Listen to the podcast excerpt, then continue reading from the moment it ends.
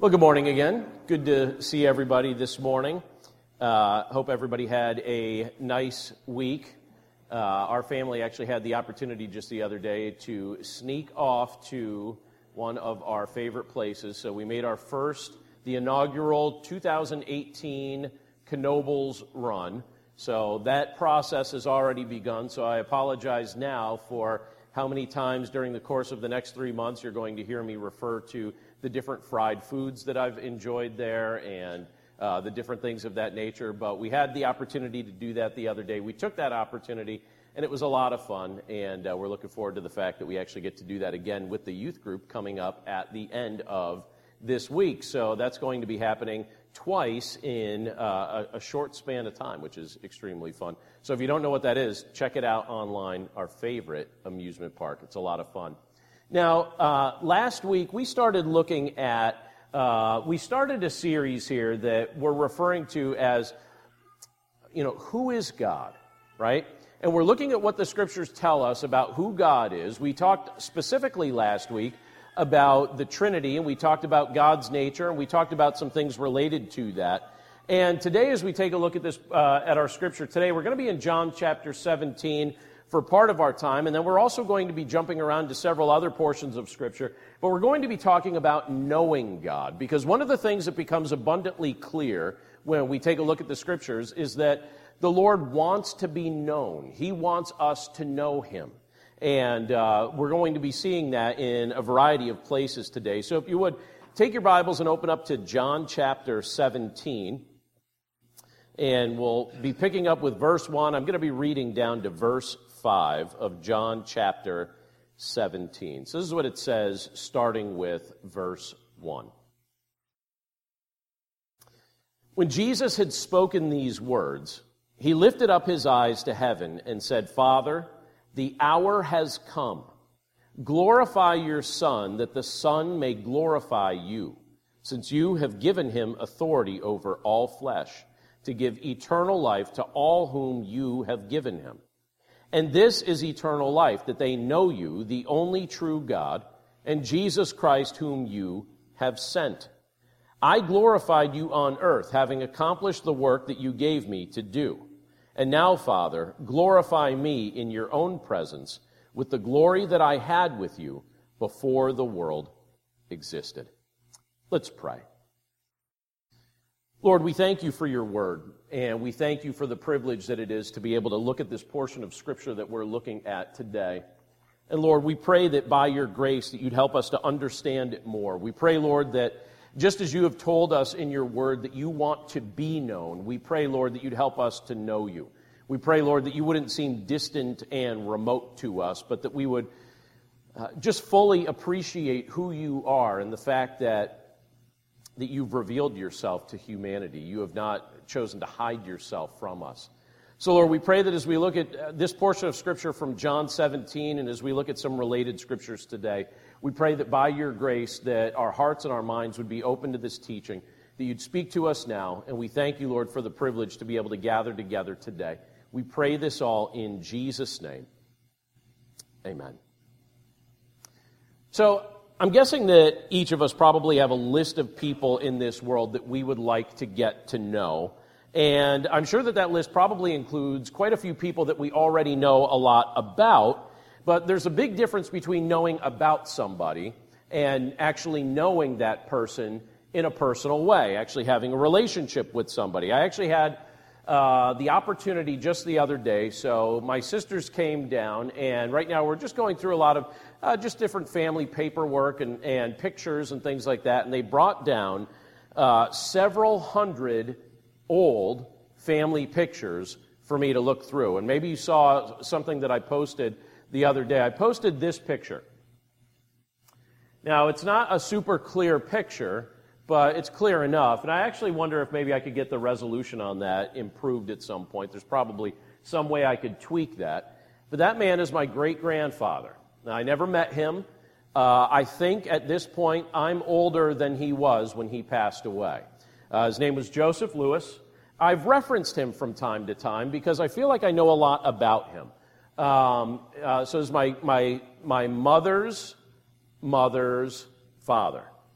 Uh, and um, the Lord blessed him with sons and daughters, and uh, he worked in the coal mines of Wilkes-Barre.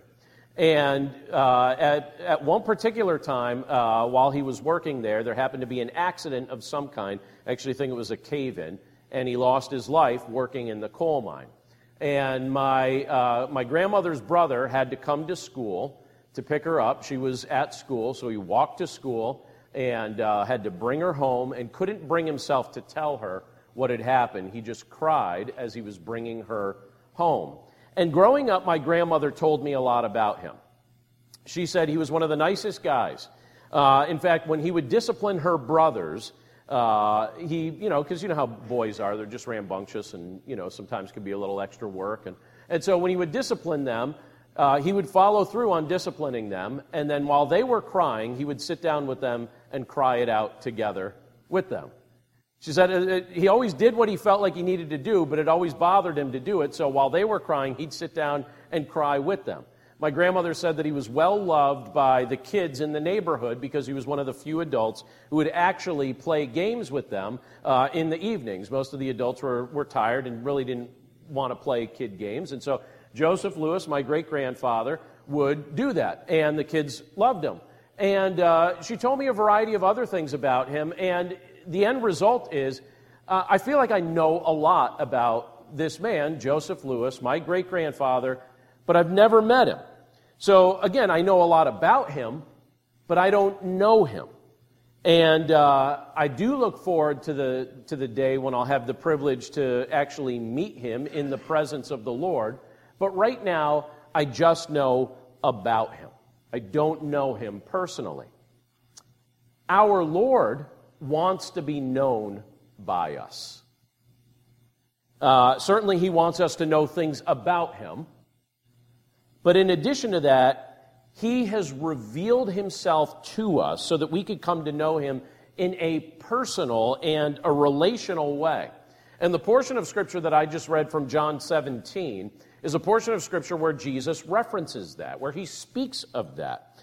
And one of the benefits that Jesus speaks about that comes to us as we actually know God in a personal way is eternal life. John 17, 3, Jesus reveals that those who know God are granted eternal life. Let me reread that verse. Jesus said in that verse, He said, And this is eternal life, that they know you, the only true God, and Jesus Christ, whom you have sent.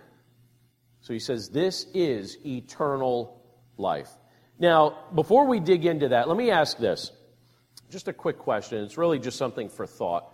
But have you ever experienced a season of time where you felt like you were living in a rut? Where everything just kind of felt like it was going, you were going through the motions, but it just seemed like the longer you went through the motions, the deeper the rut got. I remember a stretch of time uh, a little over 10 years ago when I was in my early 30s when I felt like I had the weight of the world on my shoulders. At the time, I was leading several ministries. Uh, all four of our children were very young. Uh, I barely had a moment of time that wasn't demanded of me, you know, where there wasn't some sort of demand uh, in my life that was kind of taking up that time. I remember I didn't have enough time to spend with my family. Uh, I wasn't happy with what my day to day life was starting to become. And so, fed up with what things were starting to look like, I decided to make some drastic changes. And what I did was I cut a lot of things out of my life that didn't need to be there. And I started dedicating specific time. I always find that if I put something down on a schedule, if I put something down on the calendar, it actually happens. So I started carving out specific time for my family. I started taking better care of my health. I started scheduling vacations. I even started managing our personal finances differently, and I watched in the process of making those changes, I could also sense that my walk with the Lord was being strengthened in the process. And the end result was a much better daily life, not only for me, but also for my family. And I noticed that things changed kind of drastically. And I bring that up because when we look through the pages of Scripture, even when we look at John 17, which we just read, it starts to become quite apparent that God is very concerned for our lives. He's concerned about your life. He's concerned about my life. He is the author of life. And He desires that we experience an abundant life in Him. And likewise, when you look at a portion of Scripture like this, he speaks of eternal life. He tells us that he's offering us eternal life. And if we accept the gift that he's graciously offering, our eternal life isn't something that is restricted solely for the future. It's something that we begin enjoying right now. So, right now, if you know Jesus Christ, you're experiencing a portion of your eternal life. Later, you'll be experiencing your eternal life as well. But it's not something just relegated to the future, it's something that you get to enjoy and experience right now. And Jesus makes abundantly clear here in John chapter 17 that eternal life is obtained through knowing God. So, you know, we started last week this idea, or looking at this idea of who is God. And one of the things that he makes clear to us is that he wants to be known, that that's something that is a desire that is on his heart. He wants to be known. And Jesus tells us that eternal life is obtained through knowing God. So in John 17, 3, he speaks of knowing God the Father, and he speaks of knowing himself, God the Son. In John 14, verses 9 to 10, Jesus made this statement. I don't have a slide for it, but he said, Whoever has seen me, has seen the Father. And he says, How can you say, Show us the Father? Do you not believe that I am in the Father and the Father is in me? And so, what Christ was stressing there is the fact that to know Christ is to know the Father as well.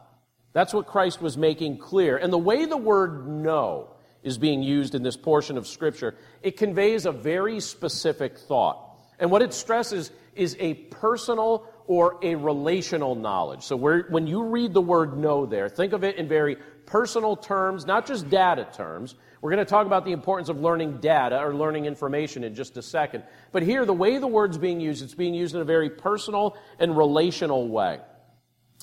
And Jesus was stressing that when we come to know him in a personal way, we're blessed with eternal life. He delights to grant that life to you as a gift. Eternal life is not a reward for service. Eternal life uh, is not a commendation for a life well lived. Eternal life in the presence of God is granted as a gift to all who come to know Him in a personal way. Christ Himself said that there will come a day when people are going to stand before Him, and some of those people who stand before him are going to be people who knew plenty about him, all sorts of information about him, and even did various deeds in his name. But because they never trusted in him, and because they never knew him in a personal sense, he says they will be cast away from his presence forever. In fact, this is what he tells us in Matthew chapter 7, starting with verse 21. He says, Not everyone who says to me, Lord, Lord, will enter the kingdom of heaven, but the one who does the will of my Father who is in heaven. On that day, many will say to me, Lord, Lord, did we not prophesy in your name, and cast out demons in your name, and do many mighty works in your name? And then I will declare to them, I never knew you. Depart from me, you workers of lawlessness. When I read that portion of Scripture, doesn't that just sound like the, that is the worst thing that you could ever hear? to come before the presence of Christ, to stand before Christ, and for Christ to, to look at any one of us or anyone else that's on this earth and say, I never knew you. I never knew you. The goal of my life, the goal of your life, is to know Christ. That's what Christ wants us to experience. That's what Christ wants us to have. Christ delights to bless us with eternal life as we come to know Him as a gift. And so you know, as we begin this, as we're looking at this today, it's important for us to ask the question of ourselves do we know Christ in a personal way or not? There are going to be plenty of people who stand before him that know about him, and Christ is going to say, Yeah, you may have known about me. You may have even used my name as a tagline to kind of bolster some of the activities that you were involved in. But I never knew you. I never knew you. Christ wants us to know him in a relational way. Christ wants us to know him in a personal way. And we'll develop this thought over the course of the next few minutes.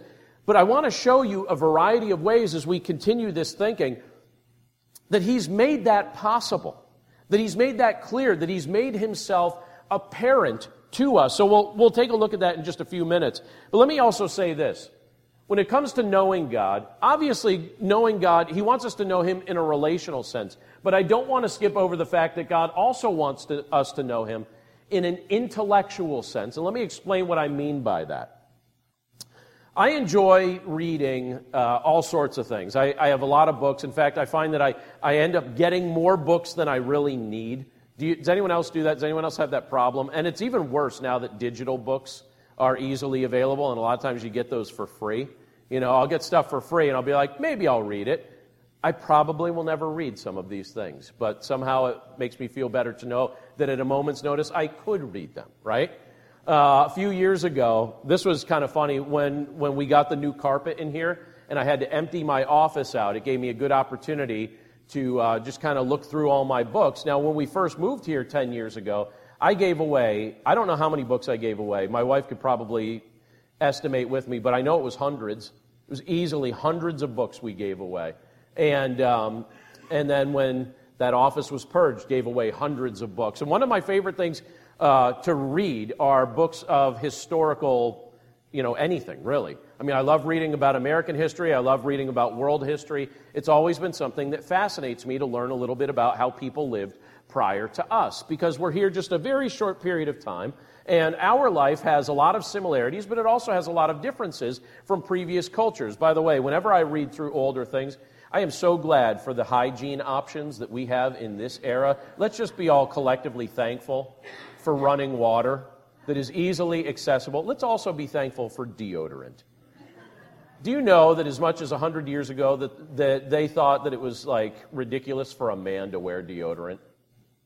So I guess it was like a sign of manlyhood to just stink. Well, guess what? I'm glad I live now. But one of the things that's kind of fascinating about this era of history that we live in is just how easy it is to communicate something. Far distances in a moment. I mean, isn't it crazy that here we are in Langhorne, Pennsylvania, we're sitting in this room, and any one of us, probably almost every one of us, I bet you 99% of us, have a device in our pocket that would allow us within a second to communicate to Africa, right? or anywhere on this earth that you wanted to communicate. And you have it in your pocket right now. I got a message just the other day. I record the Bible and I put it online. And different people listen to it when they're driving in their car. And I also have been hearing from people that have vision impairments that can't easily read the scriptures that listen. So I have that in mind each day as I'm reading the scriptures. I know that there are people that are blind that listen to the scriptures being read. And so that's their daily dose of the scriptures. So I enjoy doing that. I got a message from somebody uh, yesterday or the day before that said, Hey, are you, are, are, you the guy that reads the Bible online? And I was like, Yes, I, I'm that guy. He's like, Cool. Thanks for doing that. I listen every day. And I thought, you know, and I found out where he was. Um, it wasn't as exotic as I hoped. It was uh, a faraway land called Ohio. Is anyone familiar with Ohio? I don't know. sounds strange. Probably made up. But anyway, it's like Narnia, right? That doesn't exist, does it? Um, but still, I just thought it was fascinating to think all right, we live in an era where we could communicate so readily and so quickly and so easily over great distances in just a moment. And I say that because at no point in recorded history uh, can you point to, or could I point to, where the scriptures and theological study aids have been more readily available to us. Isn't that true? I mean, it's just so easy to get now. I don't even think about it half the time. I'm just so used to how easy it is to get any information I want. If I have a question when I'm going through the scriptures, I can find an answer to it in a moment, or at least someone's opinion about it in a moment. It takes no time at all. It, the only time it takes is the, the time for me to formulate and type out the question. And then I find it. And there it is. And my curiosity related to that has something to chew on. We live in a blessed time. Knowing God is something that the Lord wants us to do in a relational way, but He also gives us the opportunity to know Him in an intellectual way. And Scripture actually encourages that. I want to give you several examples from Scripture. I don't have slides for these things. I just want to read them, so I want you to meditate on them. But feel free to jot down the reference if you want to take a look at them later. One I read a lot. Uh, one I read almost every time we have a dedication of a child here. But in Deuteronomy chapter 6, verses 6 and 7, it says this And these words that I command you today shall be on your heart. You shall teach them diligently to your children, and shall talk of them when you sit in your house, and when you walk by the way, and when you lie down, and when you rise. Why does the Lord tell parents to speak of him in such a way with their children? When you're walking, or when you're uh, having conversation, or when you're just around the house, or in our modern context, one of our favorite places for conversation is in the car. You know, when we have a long drive or a short drive, to just talk about things. Why? Because the Lord recognizes that before someone's going to know Him and trust Him, they're probably going to need to know a little bit about Him, right? So, parents, you have the opportunity to share with your children some information intellectually about the Lord so that they could learn a little bit about this one who created them, who invites them to know Him in a personal way. But before we know him in a personal way, we usually learn some data about him. How about this? In 1 Peter chapter 1 verse 12, it says this: It was revealed to them that they were serving not themselves but you in the things that have now been announced to you through those who preach the good news to you by the Holy Spirit sent from heaven, things into which angels long to look. So here in 1 Peter, you have Peter speaking about those that the Lord used to write the scriptures. And they were writing things down as the Holy Spirit inspired them to write these things down, but they didn't even fully understand all these details that they were writing down. And Peter says, listen, it was revealed to them that they were serving generations that would come after them. They were doing something for the benefit of those who would come later. And Peter even says, look, angels even long to look into this stuff. You know, sometimes I think we think that angels know everything. They don't know everything. They are created beings just like you and I are. And when you're a created being, you are not omniscient.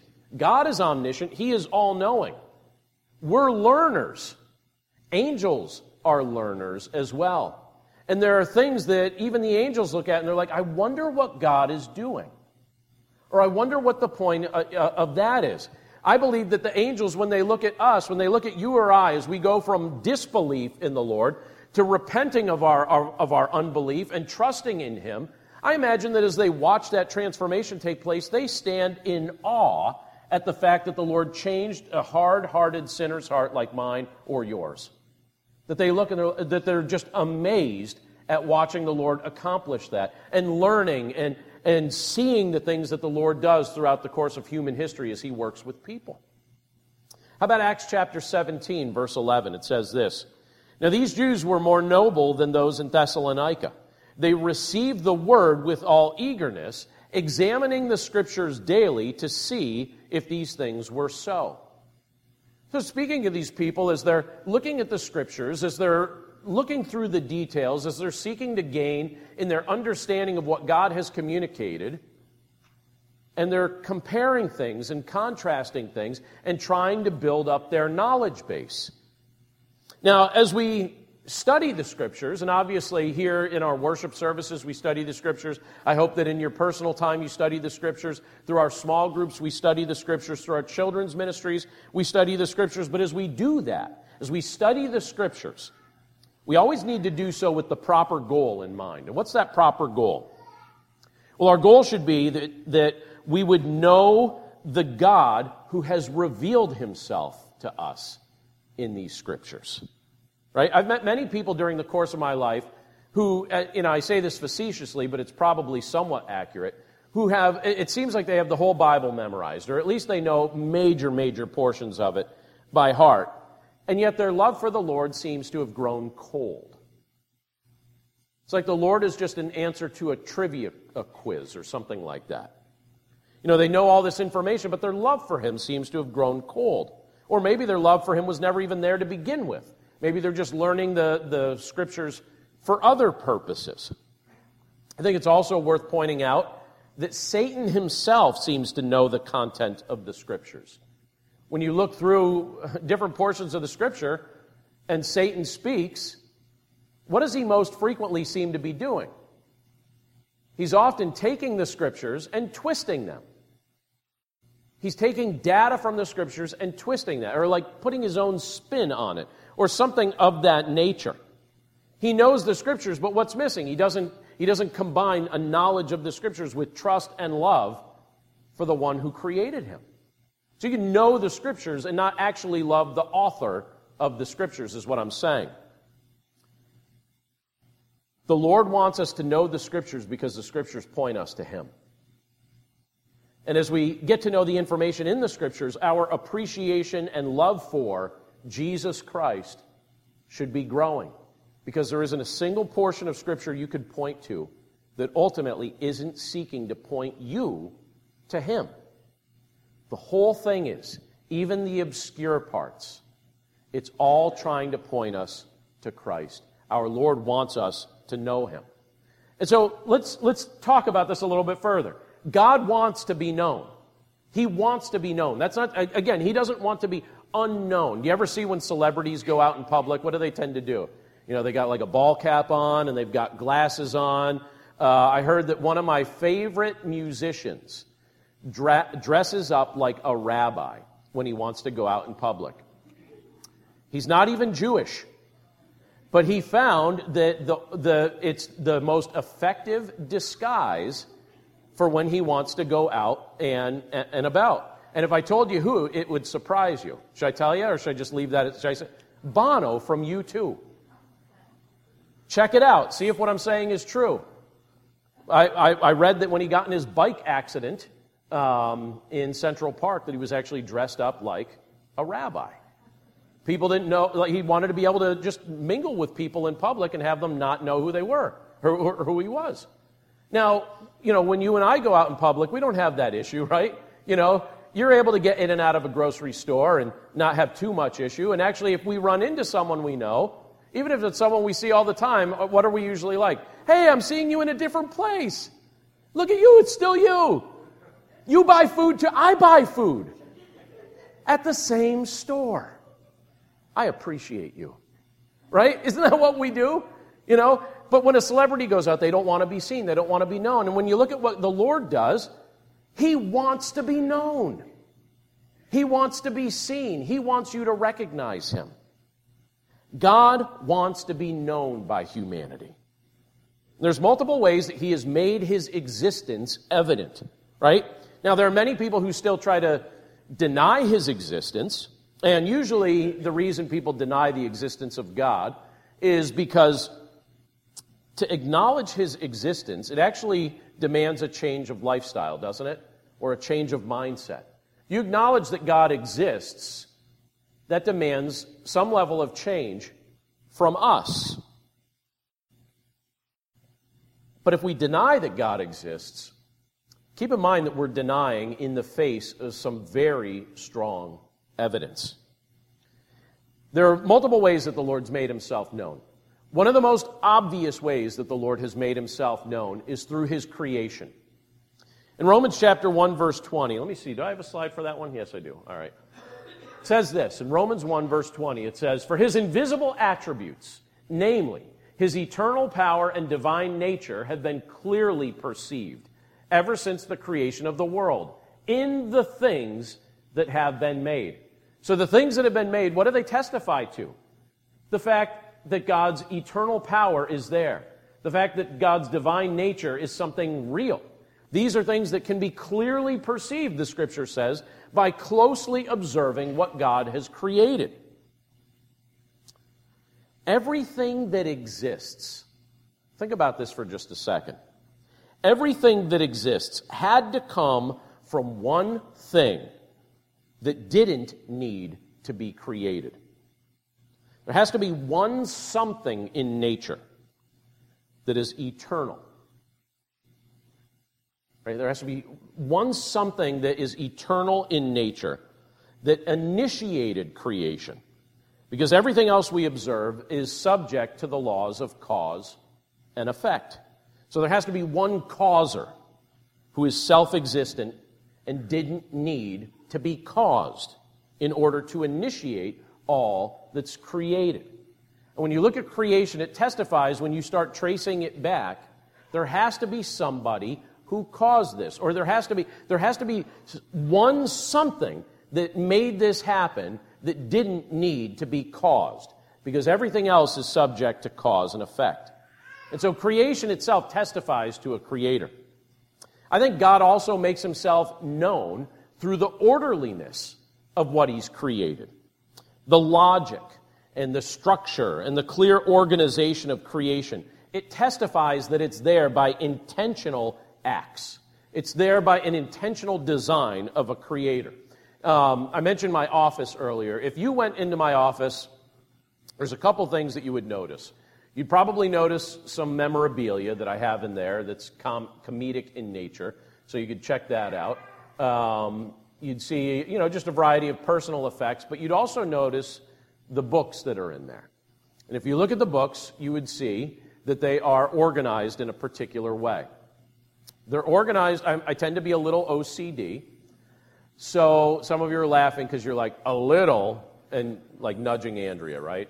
Um, but the books are in there by category, and I kind of like when they're in height order too.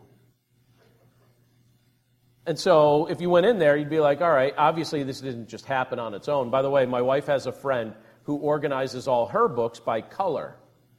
Weirdo.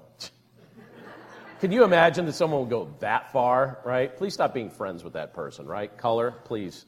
Uh, but no, if you went into my wife's friend's office, right, and you see all these books organized by color, or if you go into my office and you discover books that have been organized by topic and then by height, would you walk in there and be like, this is crazy that somebody just threw these things in here and they landed that way? Or that these things just came to be in this order? And effectively, when people look at creation and it's got all this structure and all this orderliness to it, but yet deny that there's someone who did this, doesn't that seem to defy logic? Don't you feel like there has to be a part of you that you stuff that you say, no, no, no, I don't want, I want to ignore the fact that this is so orderly, and this is so structured, and this is so logical, and this has purpose. You have to stuff that down to ignore that. Because it's obvious. Scripture tells us it's obvious when you look at creation. It testifies to the existence of the Creator. Think about some of the things just around us. I don't like when the trees lose their leaves. Okay? I don't really, I'm not a big fan of winter. Maybe some of you, oh, I do know some of you like it, right? Some of you. But I don't really like it that much. Although I'm trying. I'm trying to appreciate it. But I don't like when the trees lose their leaves. But you know what? I'm glad that they do. Because if they didn't, what would happen when we got our first heavy, wet snow? You could either lose your leaves or you could lose your branches. What do you want, right? The trees had all come down. So God has orchestrated a creation in which trees lose their leaves so that when the snow comes, they can continue existing as a tree when the next spring weather comes. Right? Or how about this? It's a weird thing I noticed when, I, uh, when our kids were infants. Uh, and there's a lot of infants in this building right now, so I would just encourage you to all test this out and see if this is accurate. But do you ever uh, squeeze an infant's nose? Wendy just looked at me like, What? Why would you ever do such a thing? I don't know. I'm just asking. I'm not saying I would do it. Maybe you guys would do it. But if you ever go like this and touch just the nostrils, I'm not saying hold it, just saying like, just squeeze it a little bit. It's hard. Yours isn't. As an adult, it's not hard. As an infant, it is hard. And I remember noticing that when our kids were, were babies. I was like, why is the side of their nose hard? Like, why would that be hard? And why, is it, why does it get soft as you get older? And then you think about how does an infant eat? When they're nursing, they're pressed up against their mother. And the Lord makes it so that this area here is hard and it holds on to its form. And they don't suffocate. And you look at that and you're thinking, that makes sense. And when you don't need to nurse anymore, it softens out. How about this? The sun is 93 million miles away from the earth. If it was closer, we would fry. If it was a little bit further away, we would freeze. It's right where it needs to be for the temperature that we need to live to exist. And it's a very delicate balance because if it was moved just a little bit, everything changes. You either fry or you freeze. God makes himself known through what he's made and through the orderliness and intention and purpose. I always think of like even eyebrows. I remember at one point just trying to analyze the face, not just nostrils, but even eyebrows. I was like, why do we have eyebrows? Like, why do we have this like decorative hair? On? And then you realize when you're outside sweating that you're glad that that's there because it's catching stuff from going into your eyes. And it's like everything about us. You know, you just look at all these details that God has intentionally designed. How about this? God even makes himself known through the morality and the intelligence of humanity. Consider this for a second. Our intrinsic sense of moral standards, the idea of right and wrong, the fact that intrinsically we wrestle with those concepts of morality and right and wrong, and the fact that we are creative, that humanity is creative. I believe that those things point to the fact that we have a moral and creative, intelligent designer who designed us in his image. How about this when we talk about God making himself known? How else does he make himself known? Well, he also makes himself known through Scripture. Now, there's multiple ways that the Lord makes himself known through Scripture. One way is that he's ordained over the course of hundreds of years through dozens of authors to progressively reveal more about himself. And he reveals things about his nature, he reveals things about his will, he reveals things about the plan of salvation, he reveals things about the future that he's orchestrated. He's also regularly confirmed the divine inspiration behind Scripture by fulfilling prophecies that could not be fulfilled by human decision. All sorts of things, hundreds of prophecies have already been fulfilled. That we take a look at the scriptures, we see that the Lord revealed these things hundreds and sometimes more than that years ahead of time, and then they come to pass. They come to be fulfilled. I even think of things like uh, prophesying uh, where the Messiah would be born, or things along the lines of when the Messiah would be cut off. You know, when you look in the book of Daniel, it tells us when the Messiah, the anointed one, would be cut off from his people. It's a unique prophecy that tells you when that was going to happen. And then it happened or tell you where the Messiah was going to be born. How many of us decided where we were going to be born? I was born in Kingston, Pennsylvania. I did not pick where I was born. Nobody gets to pick where you're born. And so when you look at the prophecies that have been fulfilled, it testifies to the existence of the one who gave that information. Or how about this? God makes himself known through miraculous forms of intervening in the human experience. He's done things like speaking to people on occasion. He's flooded the earth. He's parted the sea. He's rained food from the sky. He's miraculously protected nations. He's caused the ground to open up and swallow people on certain occasions. He's sent angels to minister to people. And then you have Christ himself rising from the dead and appearing to hundreds of people over the course of 40 days It says this in Acts chapter 1 verse 3. It says he presented himself alive to them after his suffering by many proofs, appearing to them during, uh, during 40 days and speaking about the kingdom of God. These are miraculous interventions, you know, different ways that the Lord has miraculously made himself known, made himself apparent to people, so that there would be no mistake, so that there isn't you know, this, so that we can't ultimately say, God, you kept yourself secret from me. You did not make yourself known to me. Because he did make himself known. Not just in one way, in multiple ways, and he keeps doing that. He keeps making himself known so that we are not looking at him like he's some guarded secret. He's not trying to remain hidden from us. He's made himself known to humanity in the most obvious ways possible and he continues to do so. And you don't have to look very far. Sometimes we're just so used to looking at the evidence that God has given to us that we just accept it as the way things are, and we don't think one step behind it.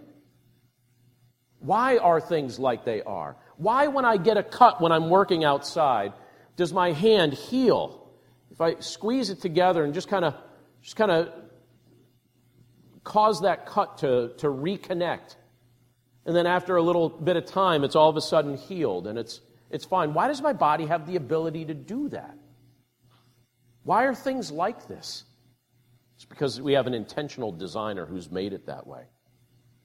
So let me say this as we finish up. There's a lot of things that the Lord's revealed to us about Himself, and we're responsible with what we do with that revelation. We're responsible for what we do with it. We could ignore it, or we can welcome it. So, what do we make of all of this? You know, God clearly wants to be known by His creation, you know, or by us, right? He wants, he wants us to know Him. Now, again, some people choose to squelch the knowledge of God, while others embrace knowing Him and seek to know Him even more. And all of us are in one of those two categories. We either squelch the knowledge of God because we think that knowing Him is going to make a demand on our life. And guess what? It does make a demand on your life. Huge demands on your life that we should welcome. But many people squelch the knowledge of God in an attempt to ignore his reality or ignore his presence. But we're all responsible for what we do with this revelation. We could spend our lives living as if he isn't real, or we could take a look at what he's made. And we could ponder our own design, and we could read his word with the goal that we be changed to better reflect him. Jesus came to this earth to rescue and redeem lost humanity. As he did that, he was seeking to make God known to us in the plainest way possible. Because in Christ, God could be seen with the naked eye. You would see Jesus Christ, and in looking at Christ, you're seeing God. And yet, even in that context, many chose to go their own way and deny what was right there in front of them. Do you ever hear of Charles Spurgeon? He's, I really, really enjoy reading the things that he wrote. He was a pastor in the 1800s. Uh, he passed away right at the end of the 1800s. He became a pastor when he was a teenager, in fact, and uh, at one point um, was pastoring a very large church in England. And um, he would preach the, the gospel clearly and effectively. He would preach the word of God. He didn't shy away from the hard parts. He wanted the people of that area and anyone that would read his messages going forward, because he wrote a lot, he wanted them to know Christ. He wanted them to understand the scriptures so that they would know Christ more. And from time to time, the Lord used him to speak uh, to, to some people very specifically. It was kind of interesting how this happened because you'd have the Lord basically revealing himself in the, you know, in the context of using uh, that man's preaching. But there's a story at one point where uh, I guess it was an evening service, and Spurgeon was preaching and there was a man that had walked to the church. And I guess just before uh, he had got to the church, he stopped to get uh, just like a, a, flask of gin. And I guess he had already had a lot of gin already in his system, too. And uh, really wasn't up to, you know, up to good, I guess we'd say. So he was up to no good, is how that'd be phrased, right? And, uh, and he, he walked in there, and no one fully understood, you know, how, how exactly this kind of clicked in Spurgeon's mind. But Spurgeon looked at the man while he was preaching, and he said, I'm just going to let you guys know that there's a man that just walked in here with a flask in his pocket, a flask of gin, and he's here and he's up to no good. And I want to tell that man of his need for Christ. And so he preached the gospel. And that man trusted in Christ at the end of the service. And I thought that story was fascinating when I read it. And I read another one that was like it. Uh, there was a, a woman, she was involved in prostitution.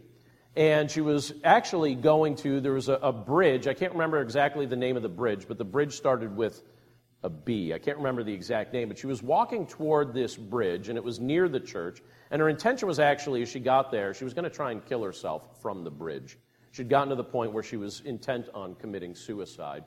So she was heading toward the bridge, but as she walked past the church, she thought, let me just stop in, and maybe I'll hear a word of encouragement or something of that nature. And so when she stopped in Blackfriars Bridge, she stopped in the church, and Spurgeon at the time had been speaking from Luke chapter 7, verse 36 to 50. And in that portion of Scripture, that's a portion of Scripture that speaks of a, a woman with a, a, reputation that was rather sinful, uh, who was wiping Jesus' feet with her tears. And so this prostitute was hearing the message that day. And when you get to verse 44 of Luke chapter 7, Jesus says, Do you see this woman? He says, Do you see this woman? And apparently, this woman, when she saw that, she, she felt seen by the Lord. As the Lord was acknowledging, you know, the, the woman with not a great reputation in his context, she felt seen by him.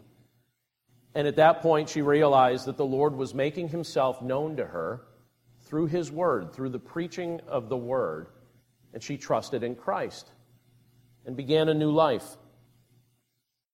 And I bring that up as we finish up today, partly because I just think that's fascinating how the Lord just, he orchestrates circumstances where he just intends on snatching you out of the life that you were in.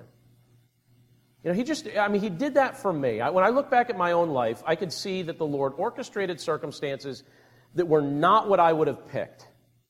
But I'm so grateful for the result that I can't even disparage his choice of how it all went down. And I'm like, all right, would not have chosen that detail, that detail, and that detail, but I'm so glad that the Lord orchestrated circumstances so that I would get snatched up from the direction that I was going. And many of you could testify that you've seen that the Lord has done the very same thing in your life. That's right.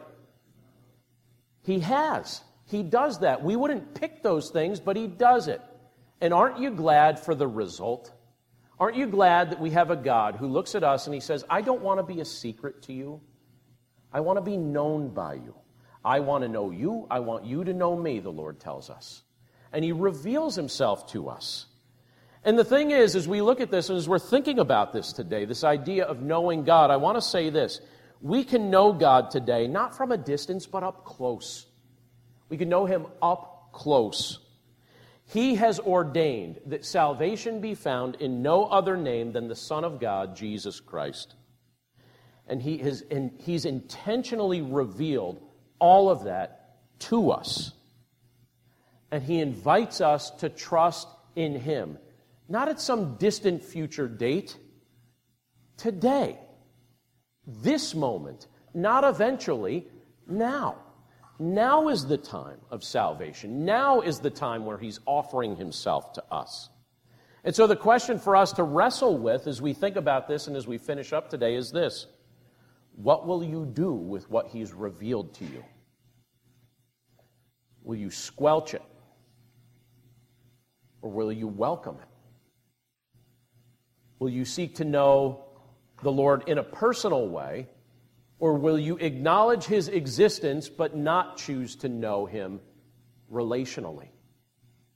Jesus Christ came to this earth, lived the perfect life, visibly in front of people, giving them the opportunity to trust in him. And he gives us that same invitation that if we trust in him, he tells us we've seen the Father and that we have eternal life through knowing Him. That's His offer to us. And again, eternal life isn't something that's just future, it's something that begins now. That eternal life, that abundant life that we have in Christ, is something that He offers us now. And it includes the experience of joy, regardless of whatever circumstance you may find yourself in. If Christ is imploring your heart to trust in Him, please do so. Trust in Him, know Him, walk with Him, and let your relationship with Him grow day in and day out. 10 years from now, let it be stronger than it is today. 20 years from now, let it be stronger than it is today. Progressively and continually grow in your walk with Him. Know Him because He wants you to know Him. Know Him because He wants to be known. Let's pray. Lord, thank you for your word. And thank you for giving us the privilege to be able to look at it today and even just to meditate on all the sorts of things that we see in Scripture and even in creation that testify to your existence. Lord, we recognize that you would have been perfectly justified in ignoring us because we have rebelled against you. But Lord, you did not desire to do that. Your word tells us that you looked at us with compassion. Multiple times it tells us that you saw us in the midst of our need and you had compassion. So, Lord, thank you for being compassionate. Thank you for revealing to us the fact that, that if we know you, we will experience the blessing of eternal life. Lord, we pray for every one of us in this room, whether we're adults or children, wherever we are on that spectrum of age, that we would trust you, that we would know you, that we would walk with you, and that we would rejoice in the fact that we have an ongoing relationship with you that continues to grow sweeter as time goes on. Lord, we're grateful for your goodness, we're grateful for your blessings, and we're grateful for the fact that many of us can testify that you snatched us up from where we were and you didn't leave us there, but you made yourself intentionally known to us. And again, Lord, the details of how that took place for many of us, maybe it's different, and maybe it involves circumstances that we wouldn't really go back to or we wouldn't choose if we were planning it out. But in your sovereign choice, you made it so. And again, Lord, we're so grateful for the result. We're so grateful for the eternal life you've blessed us with through knowing you that we have nothing to complain about. So, Lord, we're grateful for who you are. We're grateful for your love. We're grateful for your goodness. We pray that today and every day that we would just simply walk with you with simple trust, that our knowledge of you would grow, and that as our knowledge of you grows, that our love for you would grow as well. And we pray this all in Jesus' name. Amen.